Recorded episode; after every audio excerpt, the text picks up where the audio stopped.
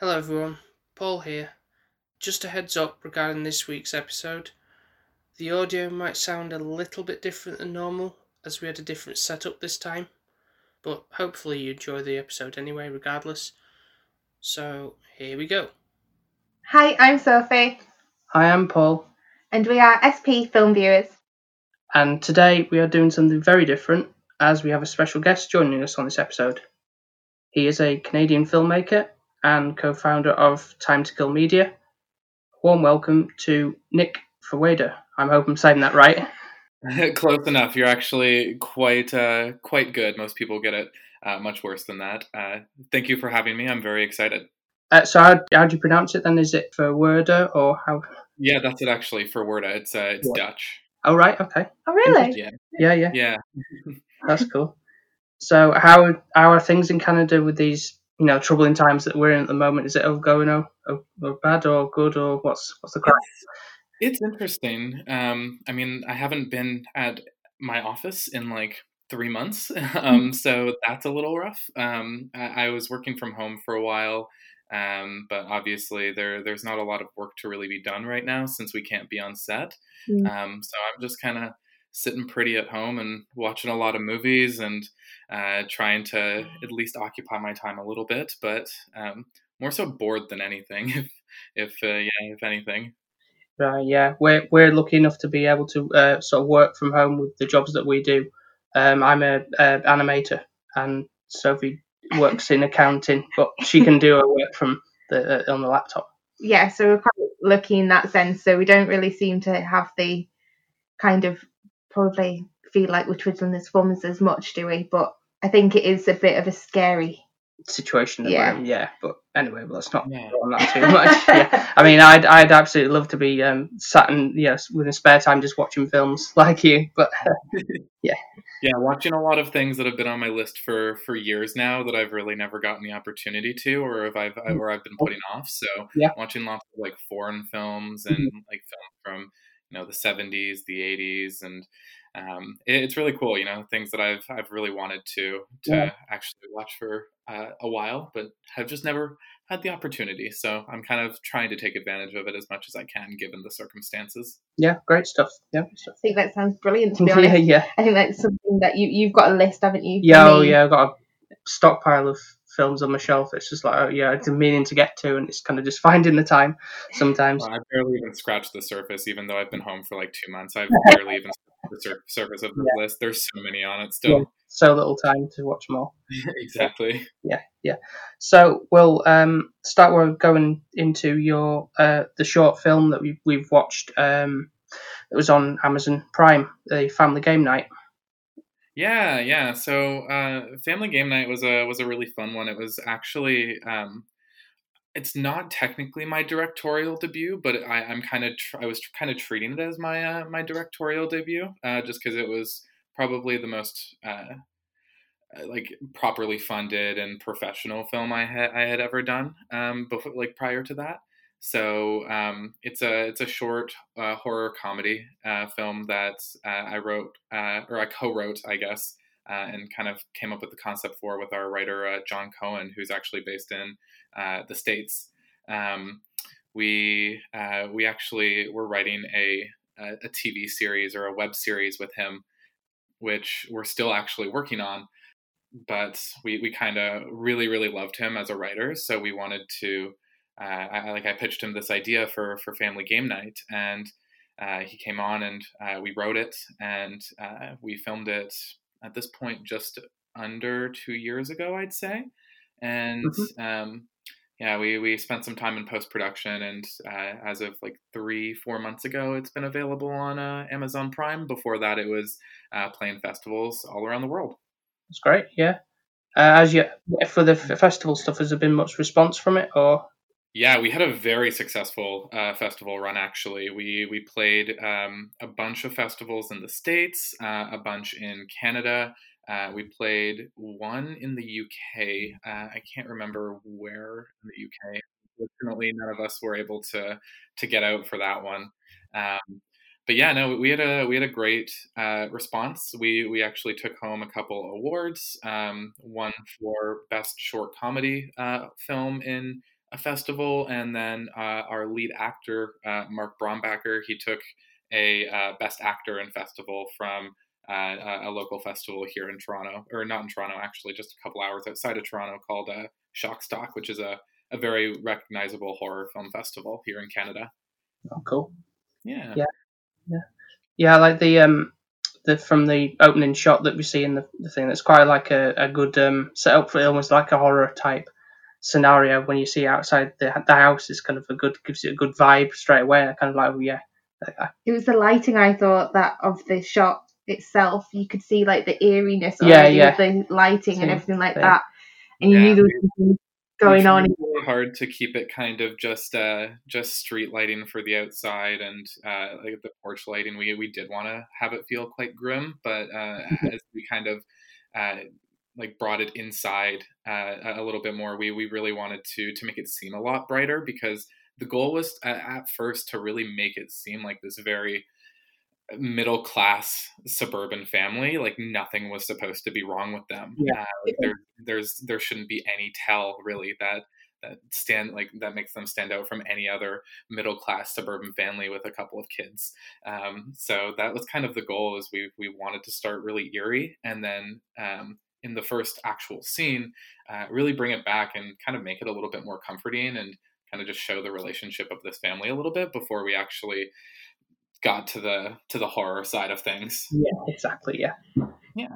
Like I was a little bit like when Paul said, "Oh, we're going to watch this horror thing," and I'm like, mm. "Yeah," because Sophie's not very into horror films. I said, "Don't worry," because I, I, checked out firstly, and then said, oh, you'll you'll be fine. There's nothing too untoward with this one. It's kind of a." But when I saw that opening shot, I was like, "Are you sure?" yeah, yeah. It, it, was, it was a fun one just because um, even though it is a horror comedy, I've always kind of uh, thought it is more of a like dark comedy, if anything, just that's a little bit spooky. Um, yeah.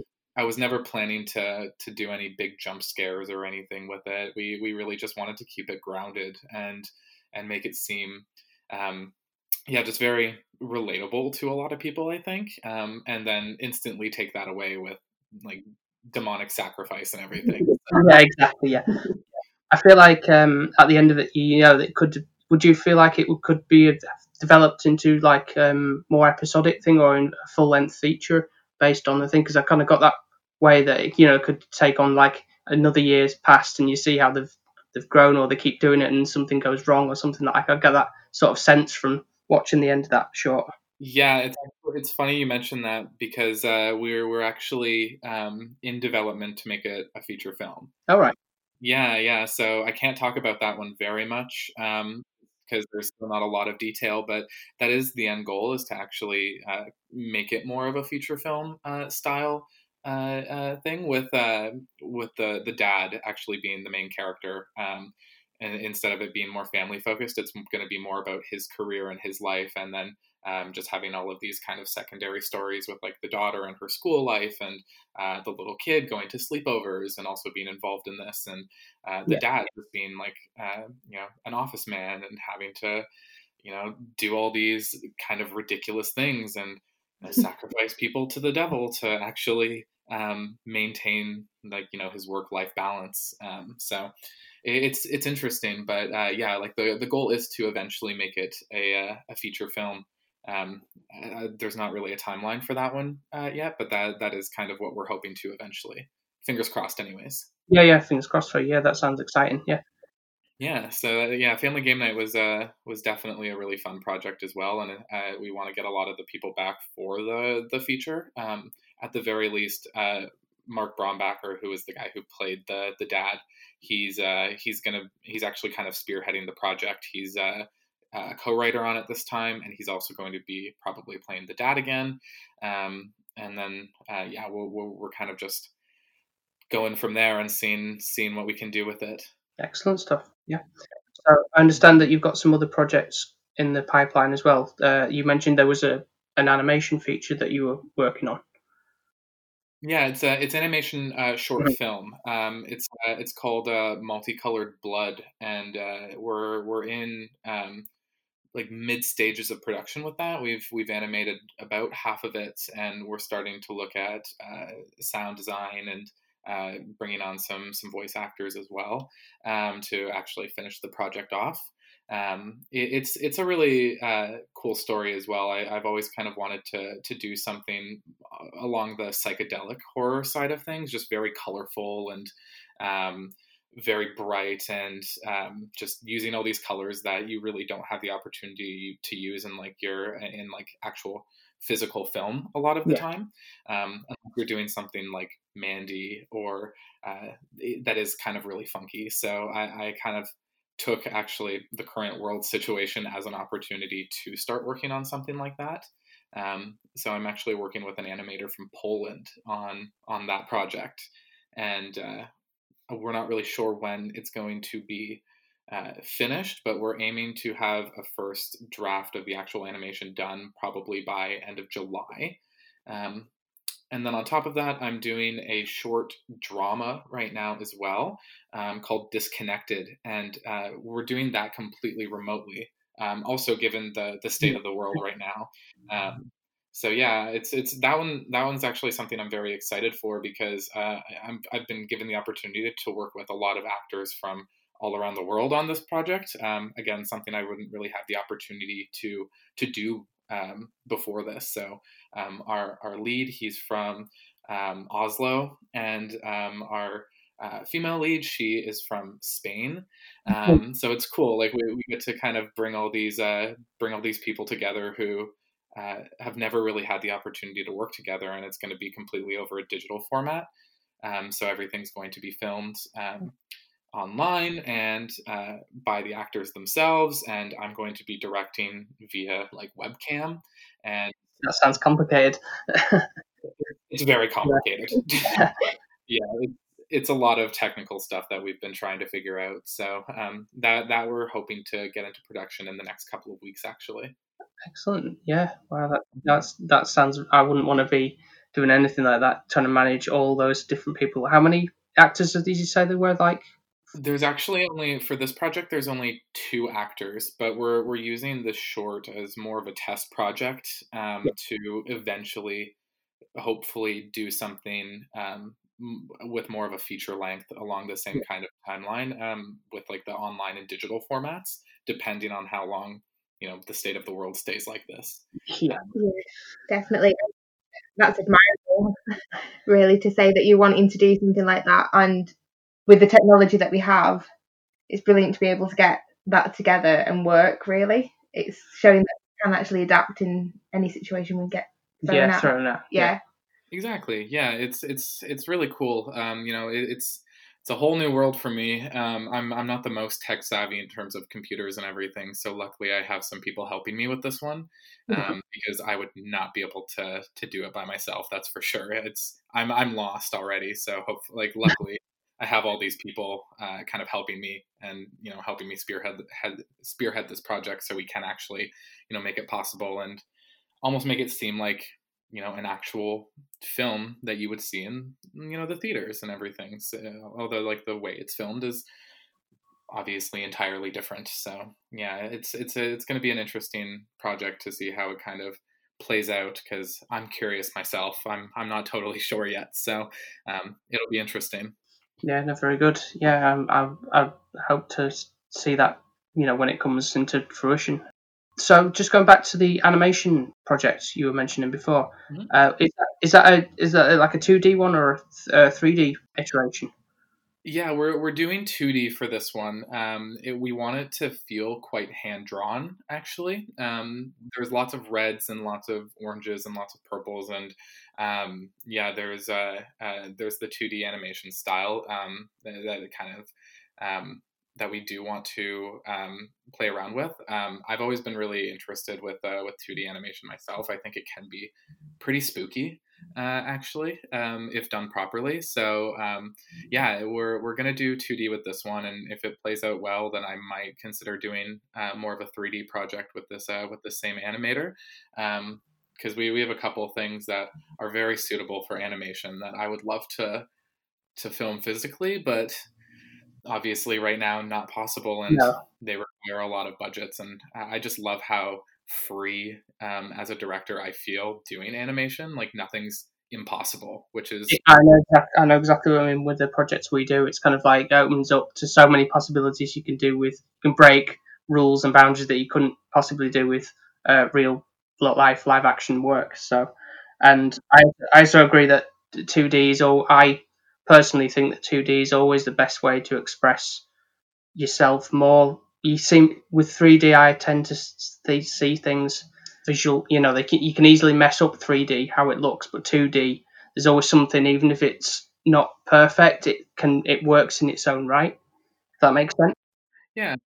No, for sure, uh, it definitely does, um, and I'm slowly learning that. Like, this is my first uh, attempt at actually directing animation, so it's a, a whole new ball game for me. Like, I've I've never really uh, had the opportunity to to to do this sort of uh, uh, art st- like art form before. So I'm I'm really excited to um, explore it. It's something that I've always been very intrigued by, and I, I personally love animation. So um, I'm really I'm really excited to uh, to continue to do this and really be able to experiment with visuals, but also sound and um, yeah, the actual voice acting as well. Um, again, something I've never really directed but I'm very very excited to try because it's always been a huge uh, huge interest of mine. So yeah, it's a no better time, I guess. No, exactly. You know, I and I completely understand it can take a very very long time from experience of my own uh, how it, long, long it takes to do an animation. So yeah, just just persevere through it and you'll be you'll be fine. Yeah, it's it's it's really cool. Like the lots of learning, uh, lots of uh, lots of ups and downs for sure. But um, the way that it's kind of been going so far, I'm I am very excited. The visuals look really cool, and um, even though I can't really uh, you know share any of those visuals just yet, um, I'm hoping July August comes around and um, I at least have some stills I can I can show because that's uh, something I'm very very much looking forward to do and to, to show off. Um, yeah, it's it's a medium that I'm I'm very intrigued by and something I can definitely see myself doing more down the line, depending on um, you know how this project goes. I think.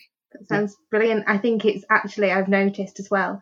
Animation has become more of a bigger hit, even like in your music videos lately, because of the circumstances. Mm-hmm. It is a case of how can we get still new product information new out yeah. into the world, and it is like that has actually ramped up, and it's lovely to see because sometimes I feel like it is a bit of a thing where it is only like your Disney Pixar kind of things. It's not as and it's all this different artwork and it's exciting to watch them actually sometimes maybe a video that you just got to yeah, just yeah just walking around and all that stuff yeah, yeah. more do more a lot more with animation basically yeah. definitely yeah possibilities really are endless and i'm learning that uh, very quickly um, like you know there there i was talking to the animator and i was like i want to do this and uh, then I kind of uh, told myself like, no, no, I can't really do that. That's probably not possible with the budget that we have. And then uh, he's like, no, this is animation. We can pretty much do whatever whatever you want, which is which is really cool. Um, yeah, it's it's cool being able to work with more freedom, and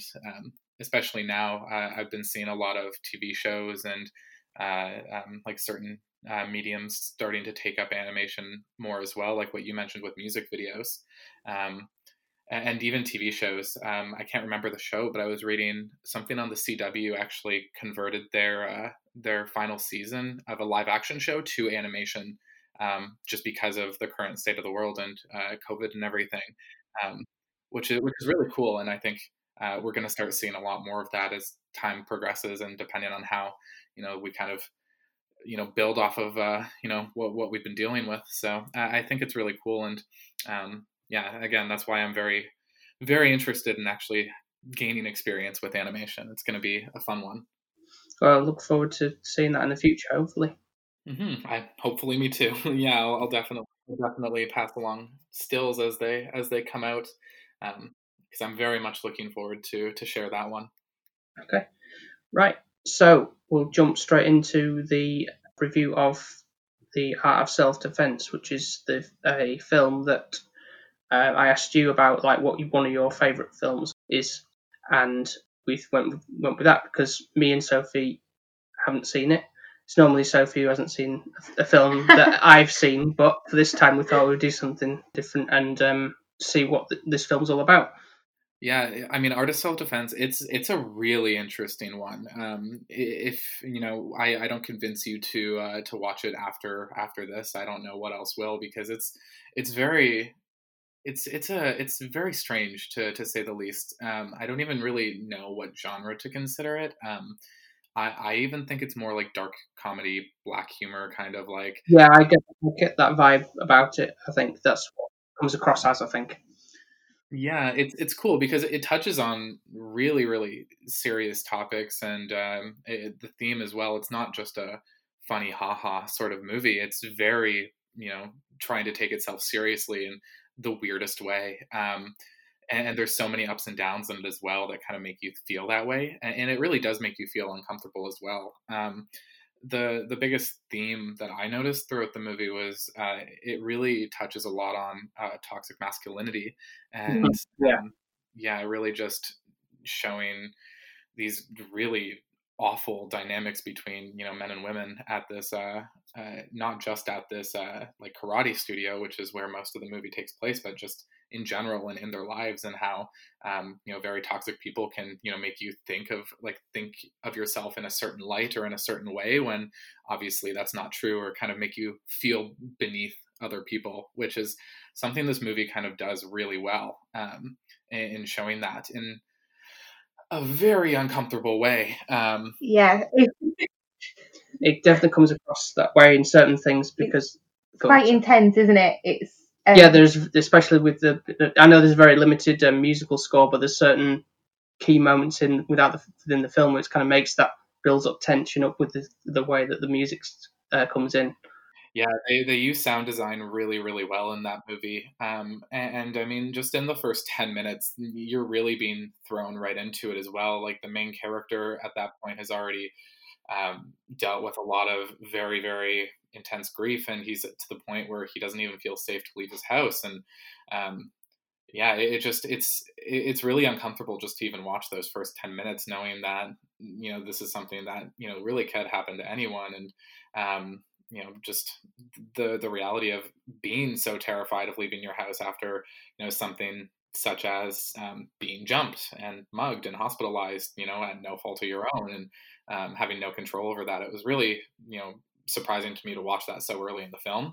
Um, I thought that would have been more of a climax, if anything. And then, yeah, they really throw you right into it. Um, and watching this character kind of go from someone who obviously does not even believe him believe in himself at all, or um, views himself as like a very weak person, to you know, watching him become this very proud um, and you know strong person. It's it's a really cool watch, um, and they do it in a way that I haven't really seen in modern you know film as well. Um, it, it, was a really unique way because I find when a lot of uh, these films uh, now try to use these or like try to touch on these very important and um, you know these very important themes, they you know also kind of try to try to make it very showy in terms of like the picture. They they try to use these very interesting techniques and the camera angles. There's a lot going on on top of just this really big intense one theme where art of self-defense actually it, it's very plain. There's not a lot going on when it comes to cinematography. No there's not. I, I get a the very sense of it being like a very indie tone t- throughout the film. Yeah. The, the very limited amount of um scenery, I guess, and what you're shown in terms of the space. It all seems very quiet, except for the people who are directly within the shot and all that stuff. There's no not busy, you know, like like a busy office or anything. It's very quiet, subdued. Mm. Um, so you're only mainly focusing on the, the characters that are there that are talking and you know the back and forth with all those things. And like you say, there is a lot of masculinity being thrown around of like it's subversing the female lead, for example, um, Hannah, who's kind of never going to be a man because she's a woman, basically, to, to get a black belt and all that kind of stuff. And it's just, yeah, it's not very pleasant the way that it's it comes across. Yeah, it, it really is. Uh, like unpleasant is a, a very good word to use in that you know uh, sort of context because yeah, just watching it, I was kind of shaking my head and, um, you know, just thinking, it's like, wow, this is disgusting. But also, I, I know that that sort of stuff happens very often still, and it's it's you know, yeah, still, still I do like the whole fact of like you know like character what's he called Casey, isn't he? Which is again referred to as a, a very womanly name Yeah. a number of times Yeah. through the thing. And then you know like I want to learn French, which again he mentioned that oh that's you know the French are weak and they surrender. So learn German instead and all that kind of stuff to you know and getting this character's very easily manipulated and what and he's kind of like he just goes along with it and it's it, it's you know like there are people who are easily swayed by other people's opinions I guess. Yeah, hmm it, it. There was one scene, like halfway through the movie, that really stood stood out to me as well. It was when uh, they were. Uh, it was I think after his first uh, night class at this uh, at this karate studio, um, and he was doing a cool down. Um, and uh, he kind of gets dragged to the side uh, to the the women's locker room, Yes. uh, which literally just this place's boiler room with one locker um, Yeah. and uh, um, the the the teacher, the sensei, is like, "Oh, I'm sorry that you have to be the one to to do this and cool down with a girl, but everyone had to do it at some point, and that's just part of this initiation." And um, and then Imogen Poots' character says something like, "Oh, I, I'm sorry that my hands aren't as strong as a man's," and I was just like. What I was, I was just kind of shocked that, um, like, th- that was just kind of portrayed so casually in this in this film like she had kind of just accepted that um, because it's been kind of built into her through her time at this uh, at the studio and Yeah, yeah, just, yeah, just in you know, drilled into like you can't, you know, this is how it is. You can't do anything about it, kind of. but you could sense as well there was um, a side of her which it did anger her because Yeah, obviously resent, she yeah, yeah she did resent um, the guy that had got the black belt which obviously she was more worthy of that black belt and obviously I'm going to be definitely on her drum beating her drum and saying you know you go for it you a strong woman that can Mhm. obviously Yeah. and she could have taken anybody out of that karate club if that she Yeah. wanted to yeah but absolutely.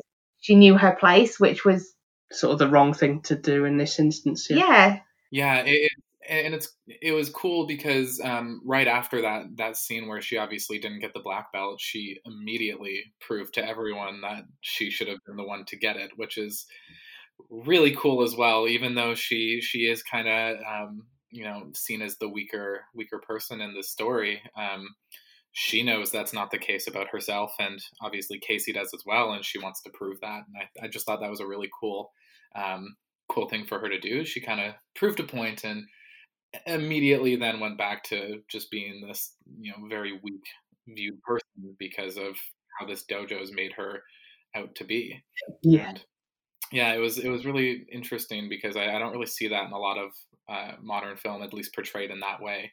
Um, so it was cool to watch um, and kind of see Imogen Poots kick some guys, yeah, just kick some guys' ass and um, just do what she does best, which is probably better than anyone else at that studio.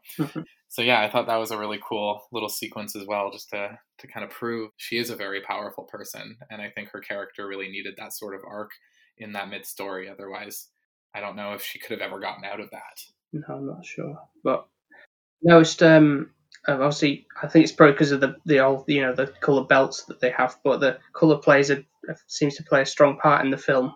Because I noticed on the, the the scenery, there's a lot of yellows. Mm-hmm. I think the main character Yeah, he's, he's kind of like once he gets the yellow belt, everything every colour he he wears wears is yellow yellow is he gets the, he buys yellow belt specifically for himself, and then he buys yellow food, wears a yellow t-shirt, and it's just it just becomes more prominent throughout the thing because like noticing that a lot more. I don't tend to notice things with color that prom- um you know being that prominent in the background, but, but again I think it's because of the whole whole thing. You know the the dojo with the karate, and you know you get your certain belts, and that seemed to strike out a lot more in this film.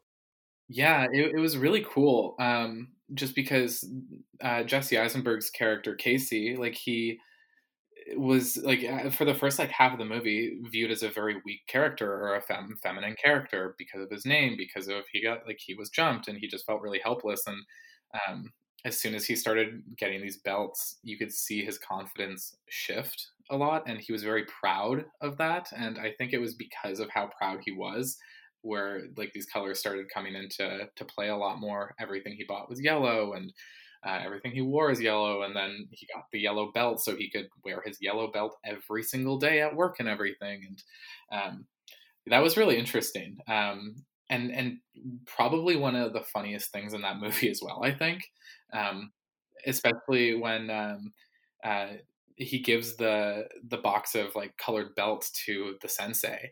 And he's like, "Oh, I made you, I made you a special belt, sensei. It's black. It's literally a regular yeah, belt." Exactly, who have never seen a black belt before, you know, which you, and a brown belt as well, which you can get probably get easily, quite easily. But you know, it was it was really funny just because all like so many times throughout the the the movie, um, characters would come up to him. He's like, they're all like, uh, "We we love these belts. Now I can wear, and now I can be a brown belt all day, or now I can be a black belt all day and show." You know where I am in this karate uh, journey of mine, and I just thought that was so funny because man, I wear a black belt every day. Like it's not that special, but yellow, oranges, blues. I mean, sure, but black and brown I thought was so funny. Uh, just because, yeah, there there's not anything that special about that. When I mean, at the end of the day, like the black belt is the most special belt there is, I guess. Um, so it was cool um, the way that they kind of used that, and yeah, color played a huge part in that as as well. Just kind of uh, like watching him kind of go to his really boring office job wearing a yellow belt and everything and having people stare at him i thought was really cool because you know even that kind of shows that he he grown at least a little bit of self-confidence back after being jumped because you know that's that's something that you'd probably get stared at especially in a boring office job. So um, i thought that was kind of cool to uh, to watch as well. Uh, what funnily enough one of the other things we noticed kind of after the fact when we we were reflecting on the film was that how very similar it is in a way because on the on our last review we, we did a review on Fight Club and we kind of got similar vibes from this as well. Absolutely, yeah. There's definitely some some Fight Club vibes there. I think for me as well personally was the um on the nightclub and um, like with the Fight Club on yeah. the evening that I'm a bit of a anything gory. Like so, like from Fight Club, I was like got my book and I was like covering my face because like oh it's gruesome, I can't stand it. And then the first scene, I'm thinking, okay, I can see that this is now got a bit dark compared to the daytime karate kind of club. But then the first, literally, he he gets this the other guy that is like his friend, the blue belt. Yeah. And I'm like, okay, there's something going to happen to him and I don't know what's going to happen to him. So I'm like emotionally preparing myself because I can tell just by like the light in the tone of the way that they're talking, it's like, yeah, the nightclub is just, I, if I was invited, I would not go. Yeah. It'd be like the first time I'd entered that room, I'd be like, right, get me out of there completely. Yeah, and then obviously he ends up breaking his arm. Oh. So it's like, oh. I'd be terrified. I would run right out of that building. I could not do that. Absolutely not. Definitely, yeah why he goes back though, that's the thing, because he's a vulnerable accountant, which I always feel sorry for him because I'm in like I work in finance and the accountants always get given the bad time of like, oh well, you're so like tight with money, you won't let us do anything, and it's like, and he's so kind of vulnerable and insecure. You can kind of sense that from him on the first shot, like he's wearing grey, he's quite dull and drab. Mm-hmm. Yeah, and you can see that it is like preying on the vulnerable a bit with this karate club that they've got. Yeah, it's it's really cool um, the way that they kind of do a lot of those things. You know, it, it's it's a movie that doesn't really have a lot of explanatory dialogue um, at, at, the end of the day. Like they tend to explain a lot of like who who these characters are through lighting and through uh, color a lot more than they do actual dialogue, which I find really interesting. Um, that's kind of like my style of directing as well. I like showing instead of telling. Um, so I, I, really like when movies do that, and this this did that quite well. yeah, there's obviously a lot of um, obsess- obsessiveness of this for this character when it comes to the fighting. Again, again, that's what sort of Fight Club was about as well. Mm. The whole, uh, it's he's entirely dedicated to this karate cl- class taken over his world, like, yeah. hasn't it? Really, he, he, loses his job because of this, and that happens in Fight Club, Club, as well. well. Yeah. But at least there's not the kind of mental yeah state of mind. Yeah, in a sense, but yeah. Um, do you do you happen to know? Because I was trying to research, because I, you know, obviously the, the they've got like VHS tapes and things in the in the film and other things that are very old style. Do you know when the film was actually supposed to be set? Oh, um, I actually don't know like when it's actually supposed to be set, but just based on a lot of like the vehicles that were being driven, um, and just kind of the the art art design and like art direction and everything, I would probably guess early 2000s to maybe like late 90s. Um, that's kind of my guess, but I, I actually have no idea uh, when it's supposed to be set, um, which is interesting because I actually hadn't really thought about that all too much. Um, and I guess that is a very prominent thing in the movie as well. Like there is a lot of uh, very dated appliances um, in Casey's apartment. That was, that was one of the things I kind of i noted because otherwise you would have thought it was a fairly normal, like modern day time this was happening. But it's when you see the the way the style of the decor in the rooms and all The that computer stuff that as well. Because I was sort of thinking, hang on a minute, that's a very old computer. Is it when is Yeah, and the um, tape recorder as well, like the Yeah. video recorder when he was filming. yeah, watching the films back and all that stuff, and it's like, oh, okay, hmm. Yeah. So maybe maybe clash between the two. I don't know if that was a maybe a stylistic choice that the director went for, but I think it does uh, like definitely lend itself just being dated and everything as well because I I view this as a very like very dramatized um, way to kind of explain toxic masculinity. But if we're looking at it in the sense of like how kind of horrible you know this sort of stuff was like even 20 years ago compared to how it is now um, it does actually make a lot of sense um, and a lot more sense um, especially with some of the dialogue that's been delivered. Um, like like art of self-defense has always been one of those movies for me where um, i'm watching it and i don't actually know if i should be laughing or not like it, it's like it's kind of oh that was a really bad thing to say but you're saying it in this kind of like humoristic kind of context should i laugh? Should i not? And um, I, I guess it does actually make sense for it to be dated. So I, in my opinion it probably is more of a uh, like more than just a stylistic choice um, which would be yeah interesting to look at a little bit more. Um, I, I actually have no idea. I would be curious to read about that um, when when it actually is set because i have no clue actually yeah, okay. I thought um, I thought I'd ask the question just in case I was missing something, but um, yeah, no, that's fine. One other thing I noticed about I kind of found funny about the fact the whole persona behind the sensei being all kind of like all about masculinity, and there was the the one scene particularly near the end where you know he's he's opening up the dojo and and then he's doing like what I sort of guess deem as womanly chores, you know, like he's he's vacuuming the, the floor and cleaning the toilets and stuff. And then the, the fact that it's revealed that his natural name is Leslie, which is again a very feminine-ish name. so he's kind of maybe he's, he's kind of just trying to mask his masculinity to be a bit more subversive in in that regard. Definitely, yeah. It's it's yeah that that makes a lot of sense, and um, the the dialogue uh, in that scene where uh, Casey's like, "Isn't that right, Leslie?" and he's like, "Yeah, that's right.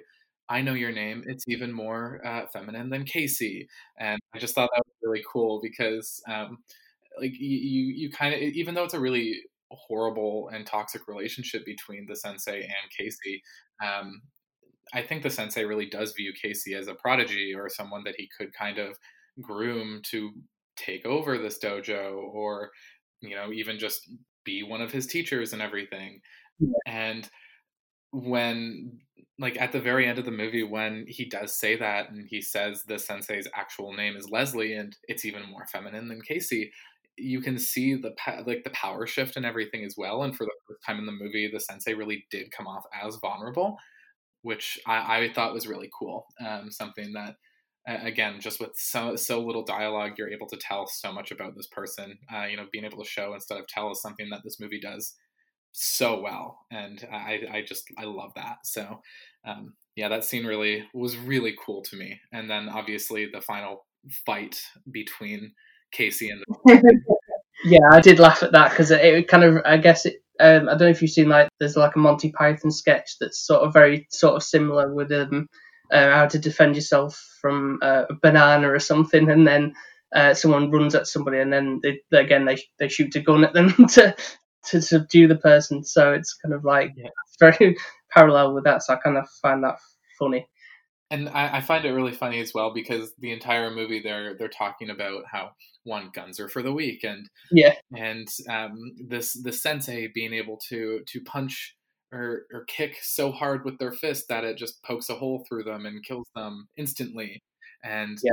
it's so obvious through it like watching it back after uh, seeing it once or twice it, it's very obvious to me that this original sensei definitely just shot someone like he he didn't yeah, beat them in hand-to-hand combat so I just thought that was so funny at the end where I was just like, oh, he was talking about just shooting someone that entire time. And that's exactly what Casey did. And that's really funny. like that was, that was a really smart idea, I, I thought. And uh, yeah, I, I was, I laughed very hard at that scene after, after watching it. And then that kind of final dialogue that, uh, that Casey has where, uh, he, he's kind of giving Imogen Poots character the, the black belt and, and everything like that. I thought that was so cool. And the the dog that he was speaking to in Russian, that was also lovely. Yeah. I think it's quite apt how actually he's manipulated Casey into this character and this person that he is. And actually now with the training that he's somewhat done in the background of morphing this person's confidence, building them up, is is actually kind of kind of backfired on him in a sense. Because obviously is it's like a toxic kind of relationship. You've got kind of you've got like a father figure somewhat kind of trying to look after him, make him grow, but at the same time, the way that he's doing it is just so cruel and manipulative, and it's like it actually he does deserve everything he gets at the end of the film. But I was still quite shocked. You laughed, didn't you? And Yeah, I yeah. looked at you like, "Why are you laughing? He's just shot this man in the head." it's just the way that it was done that was that was the was I didn't see it actually coming. I, I'm thinking, oh my god, he's going to He die. doesn't. He's going to die because he's literally. There's no comparisons here. Yeah. He's obviously going to be weaker. You know, what's better than well, and I did notice as well. They kind of did seem.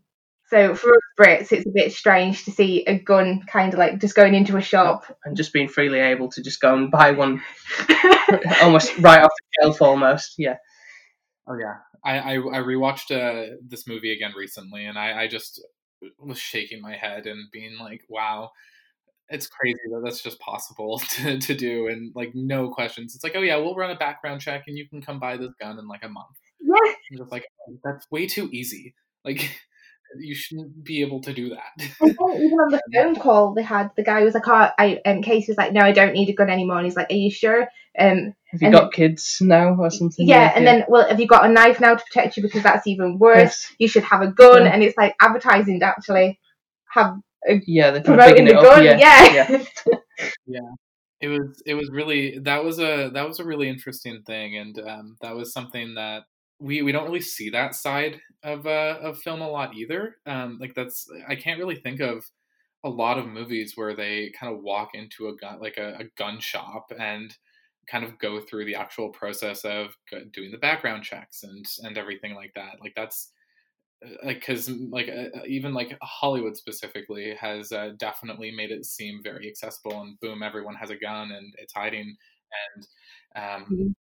a lot of people i'm sure are like it's not that easy or realistic to get one but then you watch a scene like that and i'm just like huh is it really just that easy to get one in america? Who who really knows? and it was kind of shocking to me. So yeah it was a it's an interesting point to bring up with the gun and everything. And oh yeah a knife is worse and you know you, you're you're more likely to to die if you also have kids in a gun or something like this. And just his his speech was not very inspiring as to why you should not own a gun.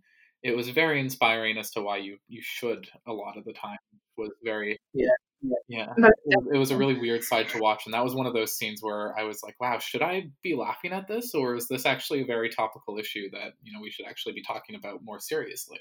Um, so it, i don't know. It was it was really it was a weird one to, to to watch. That entire movie it's full of a lot of things i just don't really see a lot in Yeah. uh, like just hollywood like movies or even movies that are based in the states because I, I think it's LA that it takes place. I can't really remember though, um, which is again like uh, a, a very large populated place that is very good at you know making things seem a lot better than they might be. um, so it's cool to see this sort of side of it, which we don't really get to see a lot.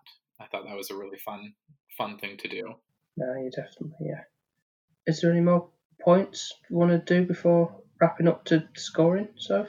Um, I just kind of I've said weirdly I kind of knew I don't know how I knew that the karate club it was kind of like a money making scheme. Like prey on the vulnerable attack the vulnerable.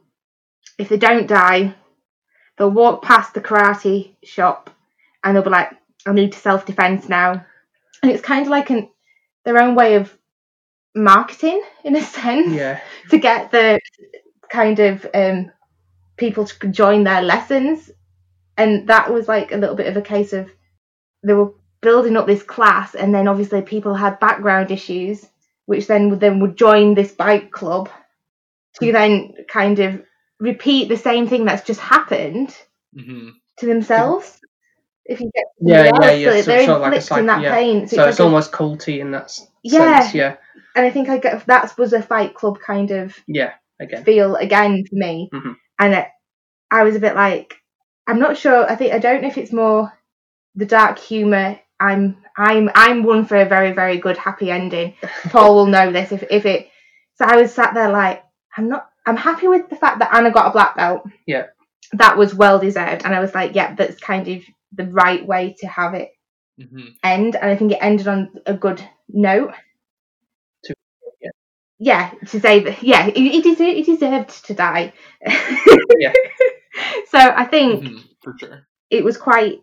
I think I ended up after watching the film. We both kind of looked at one another, didn't we? And I was like, I'm not really sure where to start with what,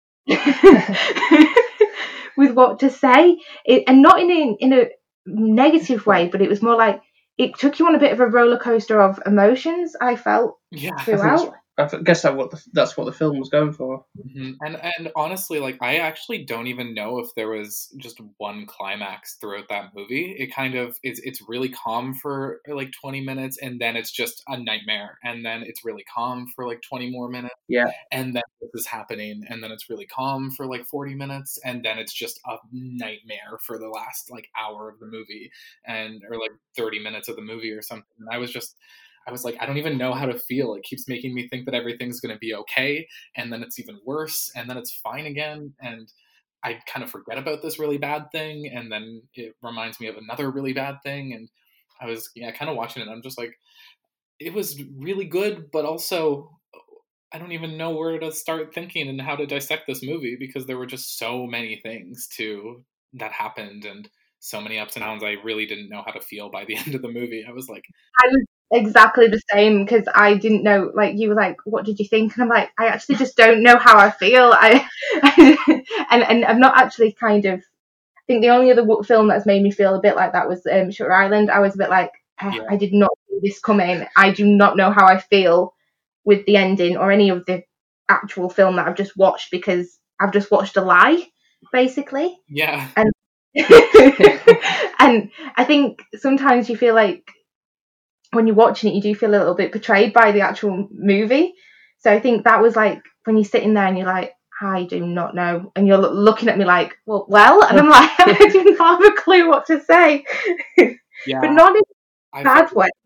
Yeah, not in a bad way for sure, but like I felt the exact same, honestly. Um, I think my last thought of that movie was, huh, should I feel happy that he just murdered the sensei? Like, do we celebrate that or I should feel bad, right? Like, I actually had no idea by the end if I should be rooting for these people and who I should be rooting for and what's a success. And at the end of the day, like, what's really like not a great thing and i don't know there were just so many ups and downs i, I really st- yeah i've seen the movie so many times now and i still don't even really know how i feel if it was I think I was I'm always for the character who's you know the weak character who gets a comeuppance in the end. So I'm always kind of think feeling like it was a victory for him in the end because I kind of see That's a So- British thing. That is Yeah, yeah. that every, The- seeing a bit of myself in him. I guess in a way. we love an underdog yeah. though, don't we? Yeah.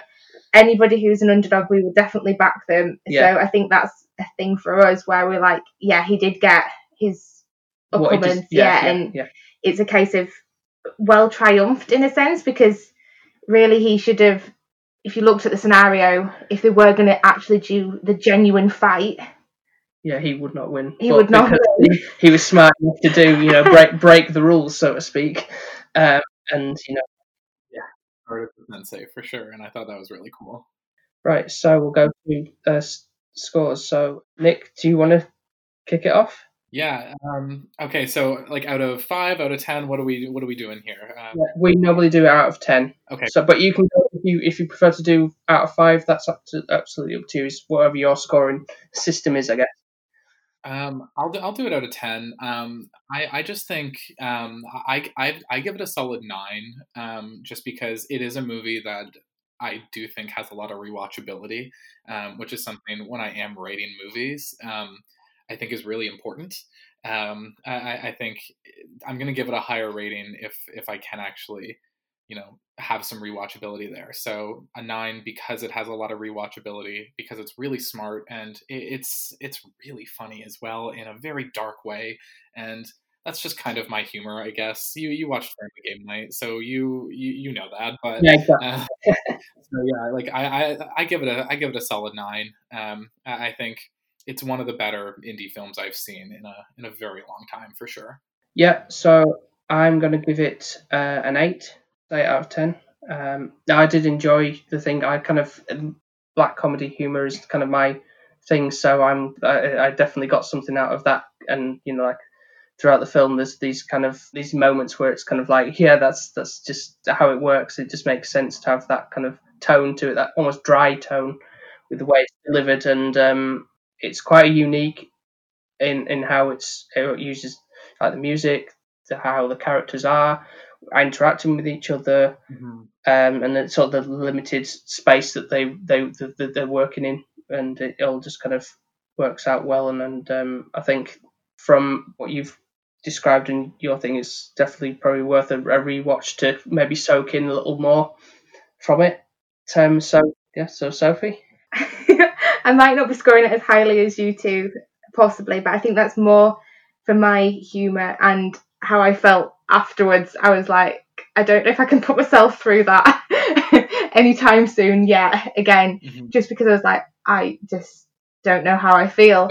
And normally I'm quite vocal, aren't I, on how I feel. And I was just like, I literally don't know if I'm happy or if I'm sad. I, I literally just don't feel much. And not because of the fact that the film was shockingly rubbish. It wasn't. It was the fact that the film made you feel so bad about thinking about something that should be somewhat good. It wasn't like a define of good or bad. It was kind of playing tricks on your brain, I felt. Within that, though, that doesn't mean there wasn't good content within the movie. And there was good characterization. Like I did like Casey and I did like Anna. And I feel like they were quite solid characters for me. Have you noticed I've always picked the nice ones? yeah, so I'd probably say a solid seven for me.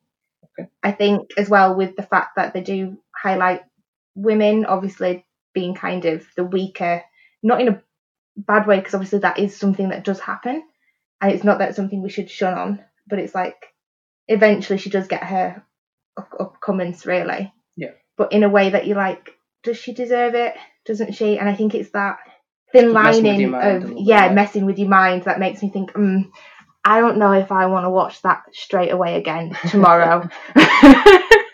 Yeah, I took a solid maybe like four or five month break in between my first and second watch. It, it's pretty heavy. I couldn't just watch that back to back two nights in a row. That's a it's a big no from me. I needed more of a buddy comedy after that. I think. yeah, definitely. definitely. Well, I think we've actually done. I did say to Paul, um, c- done some quite intense films lately, and I'm one all for a happy ending. And like they fall in love and they get whisked away, and Or something along those lines. What have we had? We've had Fight Club, which was Yeah. But I actually I knew what was coming on that one. Yeah, you did. Um, we've had Um, King of Comedy. comedy. What else have you get thrown at me lately? Well, Shutter, well, Shutter Island a while Island. back. Again, these things that are kind of like very heavy on like the mental state of people. I was fuming with the Shutter Island one. I still don't think it's right. Yeah, Shutter Island's a, a very cool movie. That's a it's I it's it's definitely like- like a very big manipulative movie in terms of like how it makes you feel and what you see. And uh, I actually rewatched that one recently myself uh, as well, uh, like maybe a month or so ago. Uh, I, I, watch it maybe like once a year, maybe once every two, because it is very interesting from like a filmmaking point of view. But yeah, it's, it's a heavy watch. I can't do that often. so, what is your outcome? I know we should be. I just want to, out of interest, with Shutter Island, do you think that he is kind of oh, I forgot the name now. T- Teddy. Teddy, or is he actually the inspector? Or do, do you actually, in the end, because I was really, really like, I didn't believe it that he was Teddy. I still don't, and I don't know if that's just me being ever the optimist. I think he is. Uh, I think he is Teddy. Yeah, uh, it's just knowing who's behind that movie and like who's involved with that project. Yeah, it's definitely the worst option of the two. Definitely. That's kind of where my mind goes. I was, I was like literally trying to convince you, wasn't I? Like, no, he's definitely the inspector. Yeah. He still ended up having a lobotomy, and that's what he was going to figure out and undercover. And he was right with everything that he said, though. Yeah, he wasn't wrong. That's the thing that kind of. But I didn't see it coming at all, did I? Not one bit. With Fight Club, I'd I'd got wise. I think I'd. Start... You're catching on to these. Yeah. So, yeah. Because we'll be honest, Sophie's well, my filming isn't viewing isn't that much, is the really? No, that's uh, what that's why we set up doing this podcast in the first place because it says I've seen a lot a lot of films and Sophie hasn't seen a lot of them. I feel like she's missing out on some of these these very yeah. I think dives of well, my background is literally my mum and dad split up from when I was 13 years old, and then there was a house of three women, and all we used to watch was rom coms and such. And for me, it was all Disney movies, so I'm I'm there with you. Yep.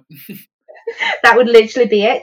There'd be no branching out. Any action film you gave me, I wouldn't be interested, would I? No. And then you put me through all the Avenger get Avengers, Avengers, Marvel, all that yeah. stuff. Yeah. Now we're.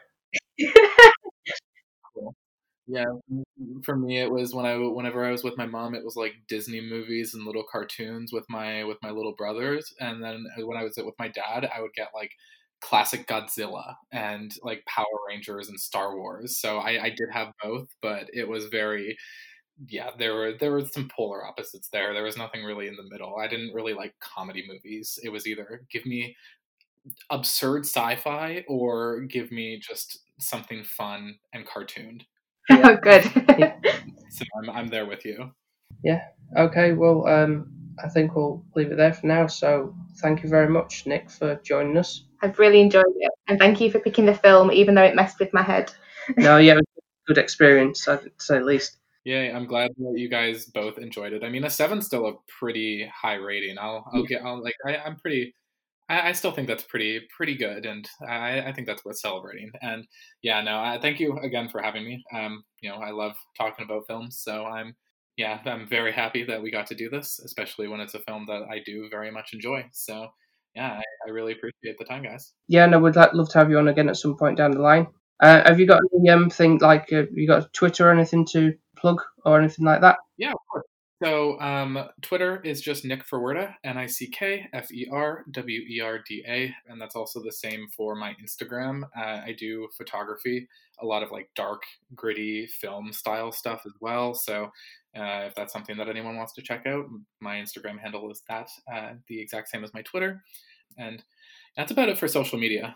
And then obviously you can watch my stuff on Amazon Prime, uh, either searching Family Game Night or even my name. It comes up if you search it. So um, yeah, I, would love for uh, for anyone to check that out. That's brilliant. I'll definitely try check out um, your photography because I actually studied that in university. So I love photography to bits. Yeah. um, yeah, I, I love my photography. I shoot all like 35 millimeter and medium format. Uh, I don't shoot digital, so it still has that very gritty look as well. Mm. Um, again, I guess I like spooky things. So, um, I loved the dark room. That was my favorite place to be. Me too. it's still one of my favorite places. So we obviously we are SP film viewers. Um, you can find us on Instagram, Facebook, and Twitter under the handle SP film viewers, and you can listen to us on Podbean, iTunes, Spotify, and wherever else you might get your podcast from. Anything else to add, Sophie, before we wrap up? Nope, that's everything, I think. Yes, so thank you once again, Nick. Thank you And- so much. Yes, thank you for your time, Thank you so much for having me, guys. and we'll speak to you next time. Speak to you next time. Take care, everyone. Yep, bye now.